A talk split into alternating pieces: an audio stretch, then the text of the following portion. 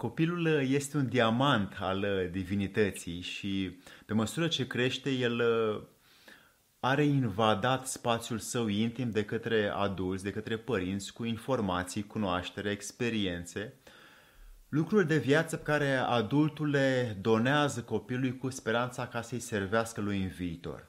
Ei bine, această invadare a intimității copilului este un lucru care merită să știm cum să o facem, poate din acest video. Despre ce este vorba? Să-i dăm drumul!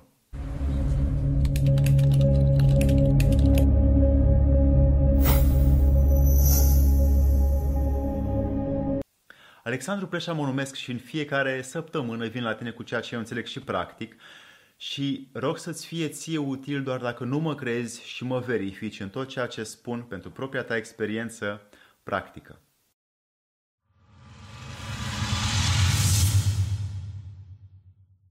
Copilul uh, este șlefuit de zei, dar nu este șlefuit încă de oameni și pe măsură ce crește începe să fie șlefuit de oameni și nu mai este șlefuit de zei.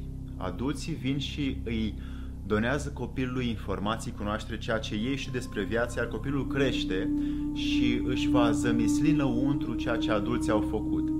În clipa în care noi vom, uh, ca adulți, îl vom lua pe copil în mediile sociale și vom arăta bunele maniere și vom spune lui, uite, spune mulțumesc, spune bună ziua, spune la revedere, spune joacă de copii, noi începem să îi invadăm din ce în ce mai mult modul în care acesta se simte și gestionează propria lui realitate și îi dăm din ceea ce noi știm numind educație și bune maniere, sperând ca acel copil să fie adaptat societății. Ei bine, acest lucru înseamnă invadarea momentelor sacre ale copilului pentru că lui nu-i vine să facă din cuvintele noastre sau din comenzile noastre. Copiii, după cum bine știm, fac din acțiunile și din faptele noastre. Intimitatea unui copil este un lucru atât de sacru încât noi când venim cu comenzi directive stricăm diamantul și șlefuirea de zei pe care o are și începem să-i donăm din partea noastră serioasă, manierată, disciplinată, a societății în care trăim, pentru că așa am fost programat să gândim. Și copilul începe să se transforme din ceva foarte subtil în ceva foarte grosier.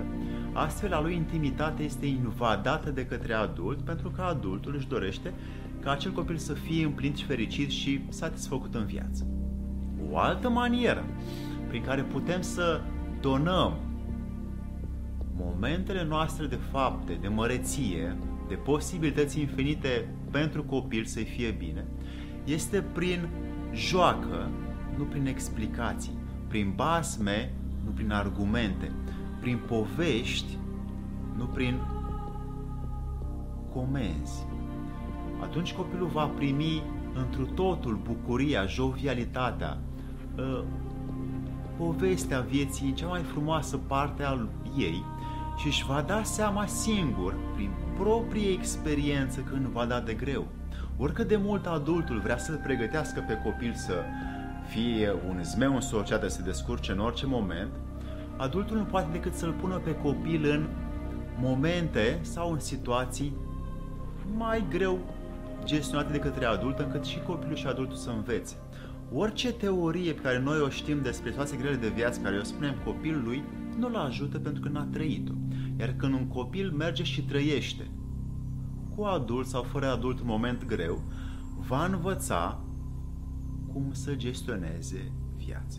Astfel, teoriile, concepțiile, filozofiile, poveștile noastre care nu sunt despre joacă, mai ales între 2 și 10 ani, și nu sunt despre uh, bucuria de a trăi, sunt doar niște simple inepții pe care copilul le primește neștiind cum să le practice, pentru că nu are experiența practicii unei situații de conflict sau unei situații grele de viață. Cu cât mai mult noi venim și dăm copilului uh, și invadăm copilului spațiul lui sacru cu ceea ce noi știm, cu atât mai mult copilul se va închide pentru că vine ceva din exterior ceea ce el nu înțelege. Dacă noi vrem să invadăm într-un mod productiv vieții lui, spațiul lui intim și sacru, e bine să mergem cu el, să luăm de mânuță și să facem ceea ce noi facem în viață. Prietenii, vorbe, business, relații, tot ceea ce noi trăim el să vadă, să observe cine suntem, ce facem la cel mai înalt nivel al nostru. Astfel va observa modul nostru de experiență cum ar fi util să ne comportăm. Iar în acest context, să nu îi spunem copilului să facă și el la fel, ci să lăsăm să aleagă dacă e bine pentru el să aleagă ceea ce vede la noi sau nu. Pentru că el își va forma singur propria lui voință doar dacă vine de la el putere și alege el se comporte cum ne comportăm noi sau nu. Iar dacă nu o face, să-l înțelegem, iar dacă o face, tot să-l înțelegem. Astfel, modul în care noi invadăm și când invadăm intimitatea copilului, o facem prin practică și nu prin vorbe. O facem prin experiență și nu prin directive. Cu aceste lucruri, copilul poate fi ajutat să primească ceea ce azi adulții au pierdut, ce anume voință constantă de a alege să fie cum vrea el oriunde, fără să îi se spună din jur că așa e bine să te comporți, că așa e util să te comporți pentru societate.